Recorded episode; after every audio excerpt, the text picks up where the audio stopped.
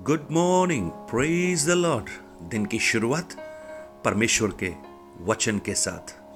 आज मैं पास्टर राजकुमार एक बार फिर से आप सब प्रियजनों का इस प्रातकालीन वचन मनन में स्वागत करता हूँ। जैसा दाऊद ने कहा, मैं अपनी आँखें पर्वतों की ओर लगाऊँगा और मुझे सहायता वहीं से मिलती है।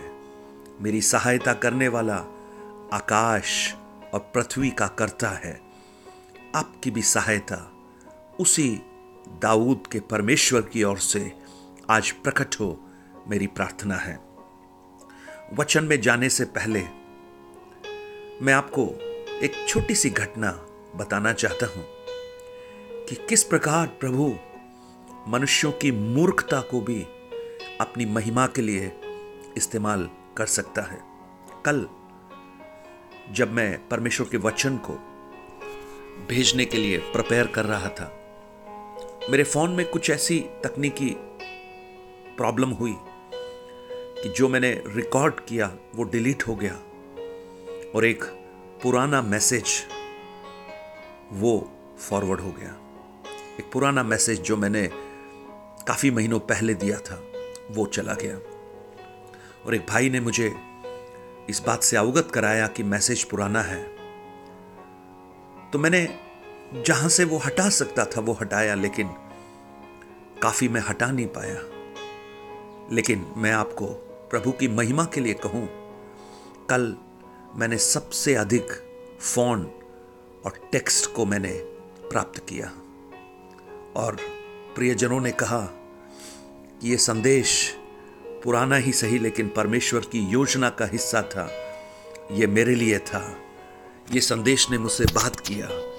मुझे इस संदेश की बहुत आवश्यकता थी।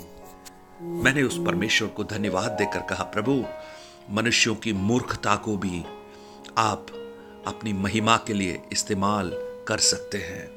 प्रेज गॉड आज मैं आपका ध्यान प्रेरितों की पुस्तक पहला अध्याय बारह से लेकर चौदह तक वचन को लाना चाहता हूँ। Book of Acts chapter one verses twelve to fourteen और इस संदेश का शीर्षक है, अनेकता में एकता यूनिटी इन डाइवर्सिटी बचपन में आपने स्कूल में उस कहानी को पढ़ा होगा, जहाँ एक पिता, जिसके कई बेटे थे, जो बहुत झगड़ते थे, कभी एक साथ नहीं थे जब पिता मृत्यु की शैया पर पहुँचा, अपने बच्चों के इस व्यवहार से वो बहुत दुखी था।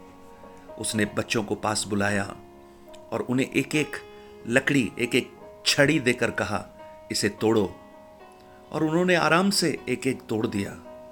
लेकिन पिता ने बाद में उन्हीं छड़ियों को एक साथ बाँध कर कहा, अब तोड़ो। अब वो उसे तोड़ नहीं पाए। पिता ने अपने जीवन का अंतिम शिक्षा उनको दी, कहा, अगर तुम एक साथ रहोगे तो कोई तुम्हें तोड़ नहीं पाएगा।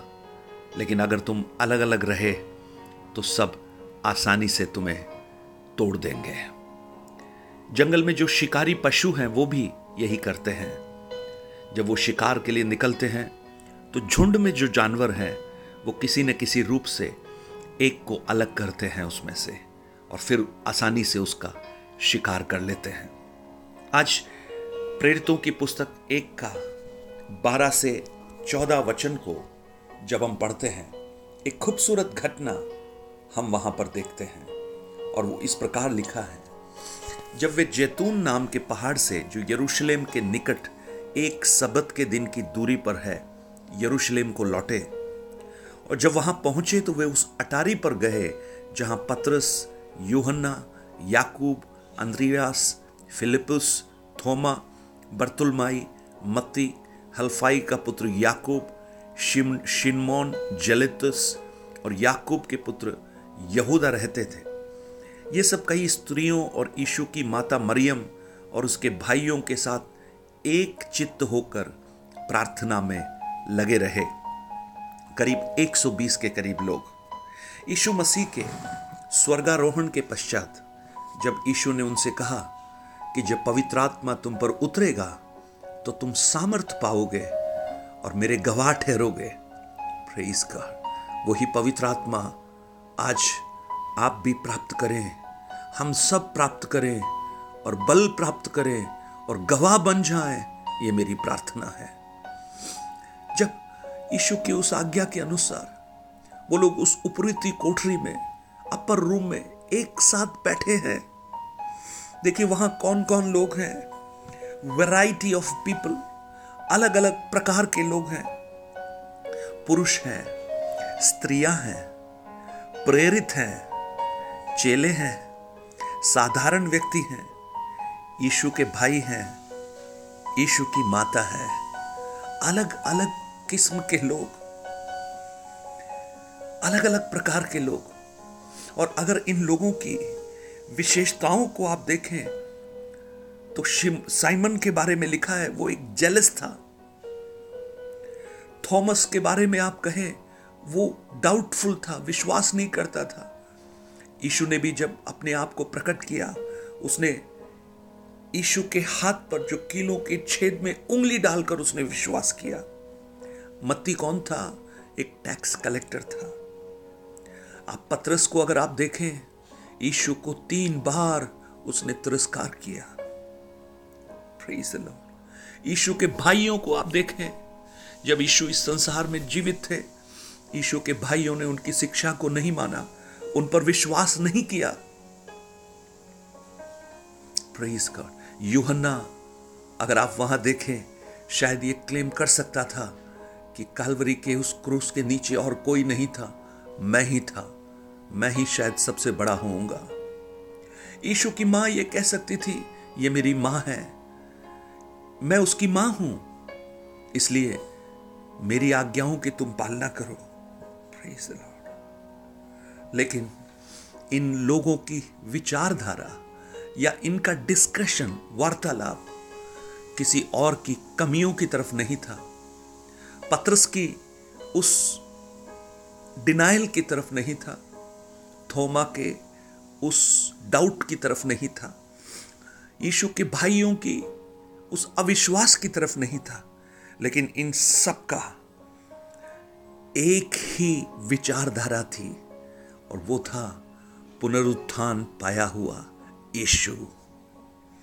वन अकॉर्ड एक मन से, एक विचारधारा से। पुनरुत्थान पाए हुए यीशु ने उनकी विभिन्नताओं को, उनके विचारों की अलगदाई को, सबको हटाकर एक सूत्र में उन्हें बाँध दिया, एक मन के उन्हें बना दिया। ये बिल्कुल इस प्रकार से मैं सोचता हूँ, आप बाज़ार से बहुत सारा सामान खरीदे हैं अलग अलग किस्म का सामान खरीदा, लेकिन एक रस्सी लेकर आपने उन सारे सामान को एक साथ बाँध दिया। मानो एक कॉर्ड बन गया, एक रस्सी जैसा बन गया कि ये सारे जो अलग अलग विचारधारा के लोग थे, उन सबको एक सूत्र में पिरो दिया। प्रियो, यह है एक मन, एक चित्त होकर प्रार्थना करना। और आज हमें इसी की आवश्यकता है। आज आपके व्यक्तिगत जीवन में, आपके कलिसियाओं में, आपके परिवार में आपके समाज में इसी एकता की आवश्यकता है। और जैसे पुनरुत्थान पाए हुए यीशु ने उन सबको एक सूत्र में पिरोकर बाँध दिया। वो अपनी विभिन्नताओं को भूल गए। उनके पास डिस्कस करने के लिए अब अपनी बढ़ाई या अपनी योग्यता या दूसरों की बुराई नहीं थी, लेकिन उनका डिस्कशन का एक ही केंद्र था। पुनरुत्थान पाया हुआ यीशु। पुनरुत्थान पाया हुआ यीशु। उनके हृदय का केंद्र बिंदु बन गया। केंद्र बिंदु बन गया। हालेलुया यीशु की माँ ने यह नहीं कहा, मैं यीशु की माँ हूँ, तुम सब मेरी आज्ञा का पालन करो। यूहन्ना ने यह नहीं कहा, क्रूस पर मैं ही था, इसलिए तुम सब मेरे अधीन में रहोगे। पत्रस ने शायद ये नहीं कहा, मैंने यीशु को ठुकरा दिया, इसलिए मैं यहाँ से चला जाता हूँ।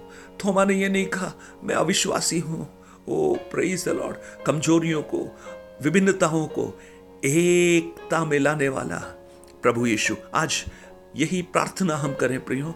मैं आज प्रार्थना करता हूँ, जब मैं ये वचन कह रहा हूँ, मैं बहुत से व्यक्ति जीवनों में एक टूटेपन की अवस्था को देखता हूँ, एक बिखरेपन की अवस्था को देखता हूँ। उनके घरों में, उनके परिवारों में, उनके बच्चे, उन आपस में एक साथ नहीं है, वो बच्चों के साथ नहीं है।